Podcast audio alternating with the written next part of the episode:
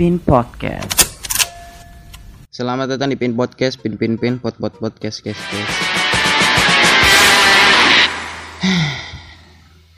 Apa kabar kalian semua pada kemarin Pin Podcast? Semoga sehat selalu dan dalam kondisi yang baik ya.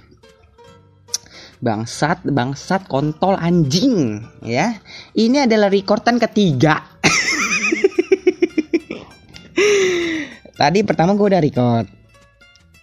Sudah di tengah jalan 20 menit mati. Mantap, keren, mati ya. Gua record lagi yang kedua. Jadi tidak ada mati-mati sampai selesai. Pas gua lihat, gua dengar tidak ada suaranya.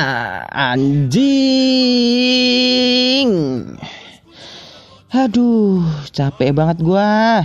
Gua kurang lebih sudah 1 jam tadi sia-sia. Sia-sia, tidak ada hasilnya. Sia-sia, sangat sia-sia. Tidak ada suara yang muncul juga. Aduh, gue udah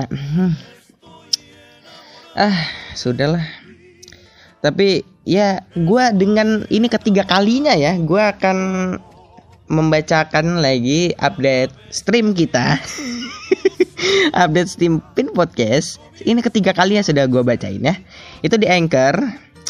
Itu hari Selasa. Ini baru masuknya Selasa karena yang kemarin belum masuk. Baru nanti sorean baru masuk. Itu 914. Anjay. Ini terakhir kita menyampai ke yang terakhir kali gua baca ini tuh 663 ya kalau enggak salah. Dan sekarang itu 914. Sekitar 300-an ya, 300-an gitu ya. 300 200-an gitu. Kan ya sekitar segitu lah. Hampir 300 kalau dihitung-hitung digenapin 300 lah, 300-an. Nah, jadi kalau gua kemarin bilang target bulan ini, malah gua bilangnya bulan ini 1000, kayaknya bakal lebih dari 1000 ini mah. Soalnya ya sekarang aja udah 900-an, akhir bulan berapa gitu. Menurut gua ya kayaknya ini sih bisa lebih lah, 1000 lebih lah. Dan ini ya gimana ya, ya bagus lah. Bagus lah. Tapi gue tetap untuk September ini gue gak akan rubah lagi. Kan gue kemarin bilang 1000 ya, gue tetap aja 1000. Cuma gue pengen lihat aja nanti akhir bulan berapa totalnya nanti. Dari 1000 ini kita melebihi berapa, seperti itu ya. Jadi apa namanya, ini ada di, ini ya bukan cuma di Spotify ya, di semua platform. Yang ini apa, yang episode terakhir belum masuk juga. Baru sini dua play dari Overcast dan Anchor-nya. Dan juga di tadi dari episode dari take gue yang pertama. Kan gue ngebacain total play kan. Terus gue bilang nih, oh ini di episode 33, episode terakhir ini nih. Ternyata gue baru lihat kalau misalnya gue typo ya. Jadi gue salah tulis di judulnya. Gue kan harusnya tukang tato dan bir, kan gue tulisnya tukan. Gak ada G-nya. Gue baru nyadar lagi. Baru sudah sehari baru nyadar lagi. Ya, jadi baru nanti sorean lah baru ini. Kalau kalian belum dengerin, misalnya baru dengerin baru di episode 34 ini. Kalian mau dengar episode sebelumnya, kalian dengar aja. Silakan dengar, ada 33 episode sebelumnya yang bisa kalian dengarkan ya. Silakan dengarkan. Dan akhir-akhir ini lagi banyak bergunjang-ginjang adalah permasalahan tentang live yang katanya bisa dipidana, nge-live bisa dipidana. Kan banyak juga akun-akun receh-receh yang pada ini ya, pada bikin-bikin meme gitu. Orang di penjara karena enggak sengaja pencet tombol live gitu. Wah, saya masuk penjara nih gara-gara salah mencet tombol live gitu. Tapi ternyata itu semua bisa telah diklarifikasi di podcast Om Deddy Corbuzier. Di podcast Om Deddy tempatnya klarifikasi. Itu udah ada di YouTube kemarin, dan gue dengerin, gue nonton. Yang sebetulnya gue dari istilah-istilahnya sih nggak seberapa paham ya, ada korporasi lah apa segala macam. Tapi yang gue tangkap katanya bisa melindungi content creator. Jadi kalau misalnya ada pelanggaran nanti bisa yang dilaporin itu laporannya tertuju bukan ke content creator tapi ke, misalnya kalau kalian di YouTube yang dilaporin ke YouTube-nya gitu. Dan juga jadi nanti katanya dia meminta kalau misalnya YouTube gitu-gitu itu apa namanya dikenakan peraturan yang sama dengan TV gitu. Katanya gitu. Tapi kan di mana-mana orang ke YouTube karena tidak mau ke TV. Karena TV diatur-atur. Ngapain YouTube diatur juga? Justru tujuan saya ke YouTube biar bisa lihat orang live ngomong anjing bangsat. Yang tidak bisa dilakukan di TV. Jadi gak usah disama-samain. Itu tujuan saya ke YouTube. Bisa ngomong orang kasar, ya kan, terbalik-balik. Bisa dengar orang ngomong kasar secara live. Begitu. Kalau di CD apa kan gak bisa dong. Gak bisa di TV. Dicecar. Dikasih surat. Ya kan gak bisa. Ya, jadi ke YouTube aja. Gitu. Jadi jangan disama-samain. Tolong. Dan ada juga yang lebih rame sebetulnya dari live-live ini adalah anjay. Ini rame sekali di sosial media ya, tentang anjay ini. Banyak yang bahas juga dan banyak juga meme-meme tentang anjay-anjay ini.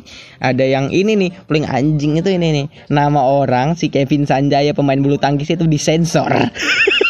Karena ada Kevin Sanjaya kan gitu tulisannya. Disensor anjaynya. Anjir, katanya 2019 Kevin Sanjaya, 2020 Kevin S .A. Anjaya diilangin. Goblok ya.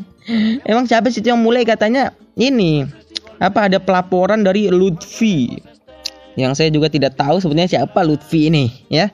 Jadi kemarin juga sempat masuk di ini, di podcast Deddy Corbuzier, tapi saya juga malas dengarnya, cuma setengah. Merasa kuping saya tidak terima dengan apa namanya klarifikasi macam itu, tidak berkelas. Jadi anjing tidak berkelas. Jadi gue langsung tutup, close. Kuping saya tidak kuat mendengar. Aduh. Dan juga ya ini sebenarnya ya gue tidak tidak setuju kalau misalnya anjay ini dilarang, karena yang nggak ada gunanya lah. Alay aja, menunjukkan kebodohan, maksudnya kayak menunjukkan ke lebay banget sih gitu, sampai segini banget, padahal yang lebih penting daripada anjay-anjay itu gitu. Dan juga ini juga yang banyak orang keliru adalah ada yang mention katanya yang menyerang KPAI. Padahal yang buat peraturan ada kayak surat-surat gitu katanya pelarangan kata anjay gitu. Itu kan yang ngeluarin bukan KPAI katanya. Jadi yang ngeluarin itu adalah namanya Komnas PA. Karena Komnas Perlindungan Anak, tapi bukan KPAI. Bedanya ada I-nya, kalau KPAI ada Indonesianya. Dan itu KPAI adalah lembaga yang dinaungi oleh pemerintah. Kalau KPA itu bukan. Itu independen lah, bisa dibilang gitu. Ya, jadi seperti itu. Soalnya ada di YouTube kemarin, di TV One gitu. TV One apa di mana gitu kan. Jadi bilang klarifikasi si KPAI ini, kalau misalnya bukan saya yang luarin, itu bukan saya, kenapa saya yang dimarahin? Kenapa saya yang diserang? Saya nggak tahu apa-apa, diserang-serang. Padahal bukan saya yang buat. Si PA itu ternyata yang buat, bukan KPAI ya, kawan-kawan sekalian. Jadi jangan salah menyerang gitu.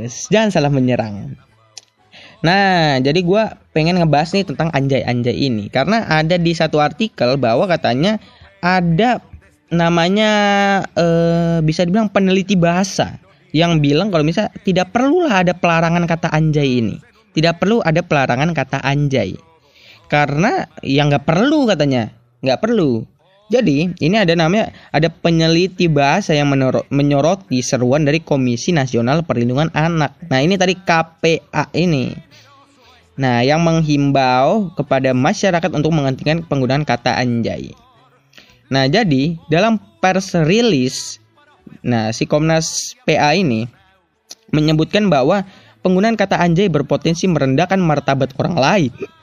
Orang lain bisa menjadi kekerasan verbal, bahkan dapat dilaporkan sebagai tindak pidana. Hah? Tindak pidana? Mending kamu ngurus korupsi daripada penjarakan orang ngomong anjay. Blok. Orang ngomong anjay pidana loh, bangsat. Gitu-gitu doang, padahal enggak anjing. Nah, anjing lebih ngeri daripada anjay kan? Lebih sakit hati, lebih marah orang yang ngomongin anjing daripada yang ngomongin anjay kan. Dan juga katanya merendahkan martabat orang lain. Padahal biasanya orang menggunakan kata anjay untuk anjay keren banget lu, kan gitu. Anjay keren banget, anjay ganteng banget lu, anjay cantik banget lu, kan gitu. Gimana merendahkan, goblok, tolol. Lagian ya kebanyakan ya mungkin ada yang make buat makian, mungkin, tapi ya kebanyakan orang make buat itu. Dan bukan cuma kata anjay ya, anjing juga bisa. Misalnya anjing keren banget lu kan gitu. Bisa juga bangsat juga. Wah bangsat keren banget lu kan gitu. Atau kalau di bahasa Inggris fuck. Fuck itu kan kasar. Cuma kalau ditempatkan sebagai you're fucking awesome misalnya gitu, itu menunjukkan bahwa wah kamu keren banget. Itu positif ya kan. Itu artinya wah kamu keren banget. Bukan artinya wah kamu hebat fuck. Kan fucking awesome. Oh kamu hebat fuck. Bukan itu artinya, bego ya. Ntar dulu, ini udah 11 ya. Gua mau nge-save dulu. Takutnya nanti tidak hilang atau apa segala macam, karena saya sudah 3 kali tag ya. Saya save dulu. Oke, sudah aman. Sudah saya save. Ada suaranya. Saya udah ini 3 kali loh. Ini sudah 3 kali. Takut dong gue, takut capek. Soalnya gini-gini capek. Tadi udah mau sejam. 2 kali gue record. Capek dong ya. Ya. Gue sampai mana tadi? Yang ini ya tadi ya, yang fucking gitu ya. Hebat fucking. Nah itulah pokoknya kan. Nah terus ini lagi ada peneliti. Jadi ini peneliti bahasanya tadi itu, dia itu adalah peneliti bahasa dan juga pengajar sosiolinguistik jurusan Bahasa dan Sastra Indonesia Universitas Negeri Semarang atau UNES, yaitu bernama Rahmat Petuguran. Dia menilai bahwa himbauan penghentian penggunaan kata anjay itu tidak diperlukan. Nah ini adalah peneliti bahasa, pengajar juga dari jurusan Bahasa dan Sastra Indonesia. Jadi Komnas PA tidak usah banyak bacot. Jangan sok tahu gitu loh. Ini lebih pengalaman dalam bahasa berbahasa. Dan dia juga mengatakan kalau itu tidak perlu. Jadi Anda tidak usah banyak sok tahu, sok ngerti. Sok wah, dilarang. Tidak usahlah. Sok ini banget. bikin ini bikin heboh gitu, bikin bikin apa polemik gitu. Nah, jadi dia juga si Rahmat Petuguran ini, dia berpendapat penggunaan kata anjay merupakan bentuk slang, atau bentuk slang itu kata-kata gaulnya gitu dari perkembangan internet dari kata anjing. Nah, jadi menurutnya penyimpangan ke dalam bentuk anjing merupakan bentuk pengkodean kembali dari kata anjing yang dinilai terlalu kasar. Nah, memang kata anjing ini kan banyak pelesetannya. Dari kata anjing jadi anjay, jadi anjir, anjrit. Sekarang anjim, anjim pakai m, ajg disingkat, atau apalagi anjim c. Pokoknya banyak lah ininya gitu kan. Nah jadi pengodean kembali ini itu menunjukkan bahwa penutur telah berusaha mengurangi tingkat kekerasan kata aslinya, yaitu kata anjing, sekata si Rahmat ini. Dan ini bener emang bahwa kata anjing ini kan kasar banget ya. Kalau misalnya secara umum, wah anjing lu, kan itu kasar banget. Nah jadi dibuatlah kata-kata yang mirip, cuma di demeknya, bisa ke demeknya gitu ya. Umpamanya demeknya itu dikurangin. Contohnya anjir. Wih lu anjir lu. Nah itu kan gak sekasar anjing kan. Lu kalau misalnya dikatain anjir sama dibilangin anjing gitu, lebih marah anjing kan. Nah itu, jadi dikurangin damage-nya itu dikurangin gitulah istilahnya seperti itu. Dan itu bagus dong. Dan itu bagus, biar orang nggak usah yang terlalu kasar banget. Bisa ada pilihan yang lebih rendah damage-nya gitu ketimbang anjing. Nah, selanjutnya si Rahmat ini dia menilai bahwa penggunaan kata anjay ini telah mengalami perkembangan makna karena digunakan dalam konteks pemakaian yang beragam. Nah, jadi meskipun pada mulanya kata anjay ini bermakna kasar karena digunakan sebagai bentuk makian, namun kata anjay juga berkembang menjadi ekspresi kekaguman dan apresiasi. Nah, ini yang gue bilang tadi di awal-awal itu. Bisa jadi apresiasi kayak, wah anjay, keren banget, anjay, mantap, anjay, gimana. Karena itu bagus kan, itu mengapresiasi, mengagumi dengan satu-satu kata itu. Contohnya ya, seperti bukan cuma anjay yang tadi gue bilang, ada anjing, bangsat, fuck juga bisa sebagai tanda kekaguman seperti itu. Jadi ya nggak salah, dan orang juga kebanyakan pakai kata anjay untuk itu ketimbang orang maki-maki orang seperti itu. Dan malahan gue nggak pernah dengar orang maki-maki orang pakai anjay, itu gue belum pernah dengar malah ya. Kebanyakan untuk anjay, gila anjay kan gitu, untuk ngagumin seperti itu. Dan menurut si Rahmat tadi itu, bahwa pola demikian juga dapat ditemukan pada jenis kata makian yang lain yang ada di beberapa daerah di Indonesia. Contohnya ada di Jawa Timur, itu penggunaan kata jancu. Nah, ini jancu, ciancu. Nah, itu yang awalnya bentuk makian kini sering digunakan sebagai penanda keakraban. Nah, ini bro. Jadi kalau lu anak tongkrongan, lu tongkrongan banget gitu kan. Ini adalah salah satu kata yang sering diucapkan sebagai tanda pengakrapan. Dan ini biasa-biasa aja. Ini biasa-biasa aja. Contohnya ya, kalau kalian masih belum nggak. Jadi contohnya gini. Weh up, misalnya ada lo di tongkrongan terus ada temen lu baru datang. Weh, ini nih. Datang nih dia, apa kabar cok? Gitu, kan gitu, biasa aja. Atau misal lu main game, mundur cok. Ah gitu kan, itu biasa. Itu malah mengalih fungsikan dari kata-kata ujan cok itu. Nah itu diganti jadi kayak cok itu lebih kayak weh gitu kan, manggil weh gitu. Jadi kayak misalnya, weh mundur weh gitu. Jadi mundur cok gitu. Kayak bro gitulah bro. Dari mana bro? Dari mana cok? Gitu. Jadi malah lebih bagus. Kemasannya itu lebih bagus. Kalau dulu jancu itu cuma sebagai makian, ini juga sebagai pengakrapan. Nah selain itu ada juga di Semarang, di Jawa Tengah itu kata kakeane. Ini gue nggak tahu kakeane apa. Gue nggak tahu cara pengucapannya. Gue belum pernah dengar sih kata kakeane ya. Barusan aja baru tahu. Enggak barusan sih, dari tadi karena gue udah baca 3 kali. Ya, nah ini juga merupakan kata makian yang kini berkembang sehingga sering digunakan sebagai kata penanda keakraban. Tapi gue nggak tahu. Nah ini tapi penanda keakraban di teman ya. Jangan nanti anda jalan-jalan ada bapak-bapak, weh apa kabar cok?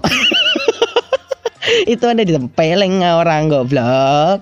Ya harus di teman, kan gitu-gitu, di teman pada pertemanan gitu. Anak-anak tongkrongan lah biasa gitu kan, orang-orang datang, "Oh ya gimana cu?"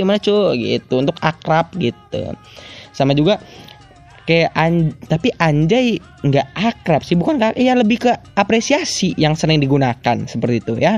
Terus maka dari itu fungsi kata anjay kapan bisa menjadi makian, kapan menjadi ekspresi, kapan jadi kekaguman, kapan jadi penanda keakraban, itu bisa dilihat kalau misalnya udah di ngomongin. Nah iya, jadi kayak lu belum ngomongnya. Kalau lu cuma kata-kata jancu itu cuma ya makian. Kalau lu tahu jancu itu yang pasti makian. Tapi kalau sudah diucapkan itu baru bisa jadi macam-macam maknanya. Jadi dari kata jancu, misalnya jancu gitu, kalau lu ngomongnya weh jancu, nah itu makian kan, weh anjing jancu kan gitu, itu jadi makian. Nah kalau misalnya ekspresi kekaguman gitu, kalau lu ngomongnya wih jancu, nah itu kan pasti wow gitu. Kalau misalnya yang satunya keakraban, weh akbar cu, weh gimana cu, gitu, itu keakraban. Baru bisa dinilai saat diomongin kata-kata itu begitu. Jadi maknanya baru bisa kelihatan pas kita ngomongin makna sebagai kata makian, kata ekspresi kekaguman, kata keakraban itu baru tahu pas kita ngomongin.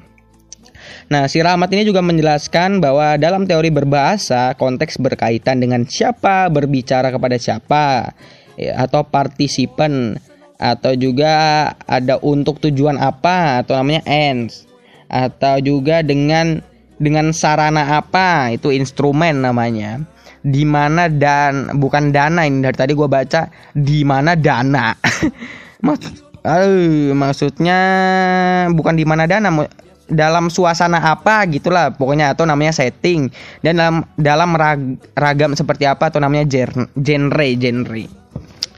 Nah, ketika unsur-unsur itu sudah ada, barulah bisa dinilai apakah kata anjay ini merupakan hinaan, makian, apresiasi, atau keakraban. Itu katanya si Rahmat. Jadi harus ada unsur-unsur tadi itu. Ada unsur-unsur yang banyak itu tadi. Ada partisipan, ada ends, ada instrumen, ada setting, ada genre. Itu baru bisa diterjemahkan bahwa anjay ini jadi apa nih? Apakah hinaan, apresiasi, atau keakraban?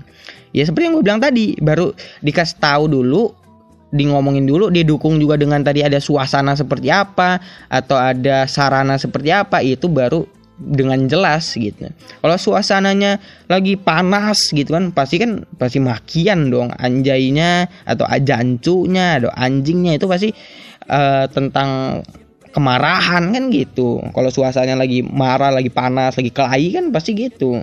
Mana mungkin lagi marah-marah tiba-tiba kekaguman. Gak mungkin dong bangke. Mungkin orangnya yang nontonin kagum, wih keras banget lu mukulnya gitu. Kalau yang lagi kelahi kan gak mungkin kagum. Nah terus menurut si Rahmat ini, bahwa berbagai kemungkinan itu bisa terjadi karena bahasa memiliki dua fungsi sekaligus, yaitu sebagai perekat sosial atau namanya social glue, dan pelumas sosial atau namanya social lubricant. Nah, jadi kata yang sama itu bisa dipakai sebagai pengakrab, tapi juga sekaligus bisa menjadi pemecah hubungan sosial. Jadi gitu. Kalau kata dia itu bisa mendekatkan, sekaligus bisa menjauhkan. Jelasnya si Rahmat ini. Kembali lagi kita lihat sudah 10 menit ya. Gue save lagi, gue takutan terulang lagi ya. Gue save lagi. Oke, aman. Aman, audionya masuk, tersave dan ada suaranya. Nah, ini tadi sampai mana gua? Sampai yang tadi ya, mendekatkan tapi sekaligus juga menjauhkan jelasnya. Jadi Rahmat juga menambahkan bahwa masyarakat Indonesia mengenal banyak sekali kata-kata makian, baik berasal dari bahasa daerah maupun bahasa asing. Ya betul, tadi kalau bahasa daerah contohnya jancu itu kan bahasa daerah, ada kakeane, ada puki, kima, kimbe semua. Itu kan bahasa-bahasa daerah-daerah gitu kan. Kalau dari bahasa asing kayak fuck you gitu. bitch gitu kan. Terus apalagi kalau bahasa Inggris kayaknya itu aja yang terkenal ya. Gue juga lagi nonton ini nih, El Chapo. El Chapo itu yang bandar-bandar narkoba itu kan, di Netflix itu. Jadi ada ini kalau bahasa Spanyol kan, dia bahasa Spanyol gitu, itu namanya deputa. Itu bahasa kasar tuh di Spanyol itu. Gue lihat juga di Narcos juga ada deputa. Iya, misalnya ini kayak dia kayak deputa. Itu kalau di subtitlenya itu tulisannya bajingan kalau enggak. Putai. itu bahasa Spanyol. Kalau tadi bahasa Inggris, ini bahasa Spanyol, de puta. Kene de puta. Ya itulah tadi kan. Jadi ada bahasa daerah, ada juga dari bahasa asing. Nah begitu. Menurutnya si Rahmat lagi, bahwa keberadaan kata makian itu sendiri menunjukkan bahwa kata makian itu merupakan bentuk ekspresi yang diperlukan masyarakat untuk mengungkapkan gagasan, pemikiran, dan perasaan tertentu. Nah iya, jadi mengekspresikan kemarahan tentunya menggunakan kata-kata kasar misalnya, biar orang tahu juga kalau misalnya lu marah banget nih gitu. Atau untuk mengungkapkan gagasan gitu, ngeritik misalnya, ini nih kerjanya gak baik, anjing. Kan bisa, cuma masalahnya ditangkap nanti. Ada ITE. Nanti salah-salah dilaporin nanti ya. Itu tadi bisa sebagai, dan itu perlu ya di masyarakat, perlu sebagai mengungkapkan gagasan, pemikiran ataupun perasaan tertentu. Nah, kata makian juga bisa terus bertambah karena bahasa itu bersifat produktif dan penutur bahasa atau yang mengeluarkan bahasa itu juga bersifat kreatif. Jadi mungkin ya bisa dibilang kalau misalnya ya anjay ini kan sebelumnya nggak ada. Anjay ini ya berasal tadi katanya dari anjing. Jadi dari anjing dengan kreativitasnya orang-orang bisa jadi ada kata anjay. Nah begitu, bisa jadi nanti lagi lu misalnya lagi pengen buat kata kasar gitu, lagi ngomong-ngomong la semeleke misalnya semeleke gitu kan.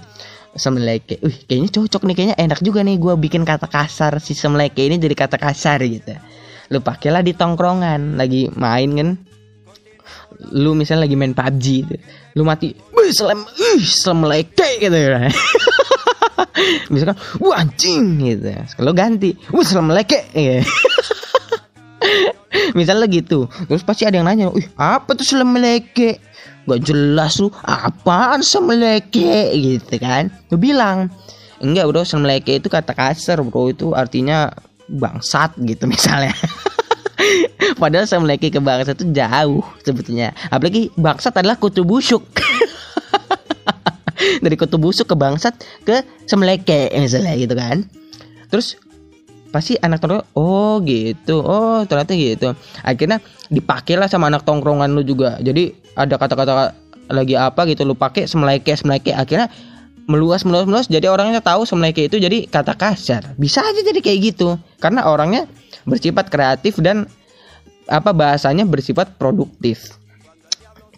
Cuma ini berlaku pada ini ya, kata-kata slang gitu kan, buat slang, buat kata-kata gaul. Kalau misalnya buat kata-kata baku udah ada templatannya di KBBI gitu. Jadi untuk kata-kata ini ya, kata-kata slang gitu aja. Untuk kata-kata gaul lah, untuk kata-kata tongkrongan sehari-hari gitu. Nah untuk itu juga lanjutnya si Rahmat, imbauan untuk menghentikan penggunaan kata anjay ini tidak tepat dan tidak diperlukan. Ngapain katanya, lagian ada yang lebih penting daripada ini, daripada anjay ini ada yang lebih penting gitu. Ngapain ngurusin anjay gitu kan.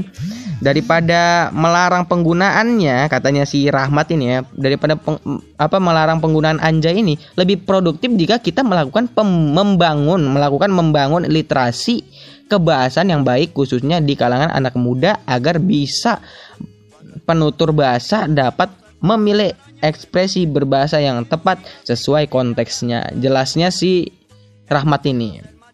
Jadi dia gak setuju lah dengan pelarangan itu. Lebih baiknya, kenapa gak kita membangun literasi kebahasaan yang baik aja untuk anak-anak muda gitu kan, daripada asal ngelarang-larang. Dan ini menurut gue bagus juga gitu kan, buat anak-anak remaja, anak kecil, supaya mereka tahu bagaimana kita menempatkan kata anjay, anjing dan sebagainya ini pada tempat yang benar. Karena ada tempat yang benar untuk mengeluarkan ini pada konteks yang benar gitu.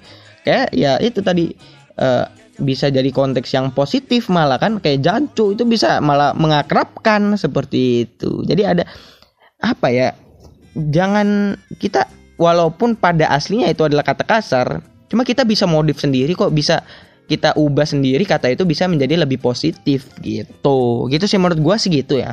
Dan dirinya Rahmat ini percaya juga bahwa para penutur bahasa tahu batas etis penggunaan kata anjay, sebagaimana masyarakat juga tahu membatasi penggunaan kata makian lainnya.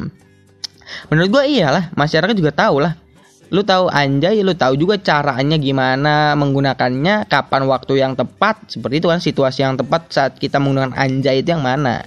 Juga bagi penutur dewasa, mereka tahu lah bagaimana kata itu boleh digunakan kapan dan tidak boleh digunakan kapan. Kalau kalangan penutur muda mungkin tidak menemui kepahamannya gitu dalam bertutur katanya, dalam penempatannya mungkin kurang paham. Tapi menurut gue anak-anak muda juga ngerti sih, kecuali anak-anak SD, anak-anak SD mungkin belum tahu lah ya. Kalau anak-anak udah remaja menurut gue udah tahu lah. Dan itu kewajibannya orang-orang dewasa juga memberikan pemahaman yang cukup tentang kata tersebut, bukan melarang penggunaannya gitu tuh katanya si Rahmat tadi ya. Itu tadi penjelasan dari Rahmat bahwa katanya dia tidak setuju juga kalau misalnya kata-kata ini dilarang, lebih bagus diedukasikan cara penggunaan kata ini supaya tidak salah tempat dalam penggunaannya. Dan gue juga tidak setuju loh kalau misalnya anjay ini. Lagian ya kita secara umum anak-anak muda, anjay itu nggak ada damage-nya. Nggak ada damage-nya. Lu dikatain wah dasar lu anjay gitu kan. Iya, astaga, hanya orang-orang lembek yang sakit hati dibilang anjay. Lagian kalau misalnya lu kelahi, lu misalnya nonton kelahi gitu kan, lihat orang kelahi atau berseteru gitu, kata anjay ini tidak menjadi opsi pilihan. Kan biasa ada orang pukul-pukulan misalnya, itu biasa disertai dengan umpatan-umpatan. Tapi tidak ada anjay itu, enggak pernah. Bisa, dasar lu anjay lu. Enggak ada orang pakai kata anjay untuk maki-maki orang. Yang kasar biasanya dipakai anjing, bangsat lu, jancuk, kontol, ngentot kan gitu. Dasar lu ngentot. Kayak gitu. Bangsat. Yang gitu. Orang sampai mukul-mukul gitu kan. Enggak ada anjay, lebih kekaguman kalau menurut gua. Jadi inilah ditelusuri dulu. Jangan semata-mata ada laporan langsung buat gitu. Lu telusuri dulu. Anjay ini sebetulnya buat apa sih? Sebetulnya yang lebih banyak ini sebetulnya dipakai buat apa sih? Seperti itu, menurut gue seperti itu. Ya, sekian saja sih yang bisa gue jelaskan. Jelaskan enggak bukan penjelasan gue, juga ini penjelasan Rahmat tadi. Gue cuma bacain doang. Jadi ini tema topik kita kali ini di podcast ini tentang anjay-anjayan ini. Dan gue tetap akan menggunakan kata anjay, itu bakal tetap, karena menurut gue memakainya untuk gue anjay keren banget gitu yang gue pakai. Gue nggak pernah maki-maki orang pakai anjay karena nggak ada damage-nya. Nggak akan sakit hati orang gue katain anjay gitu. Gue cuma habis-habis suara gue ngomongin orang anjay, orangnya juga kagak tersinggung. ya udah, itu doang sih yang kita bahas kali ini tentang anjay ini. Ya seperti itu aja. Dan juga terima kasih buat kalian sudah mendengarkan podcast ini sampai habis. Gue berharap yang rekordan terakhir ini, gue ini kan udah ada 2 kali tadi gue save, yang semoga aja yang ini aman ya. Jadi gue nggak ulang lagi, ada 10-an menit. ya pokoknya itu aja. Terima kasih buat kalian sudah mendengarkan. Untuk untuk kalian membagikan juga silakan, kalau kalian perlu dan mau untuk membagikan silakan. Yang pastinya untuk didengarkan bisa di Spotify, di Anchor juga bisa, di Apple Podcast bisa, di Google Podcast dan lain-lainnya ya. Untuk target ya tetap bulan September ini 1000, tapi gue yakin lah minggu-minggu ini udah bisa sampai 1000 ya.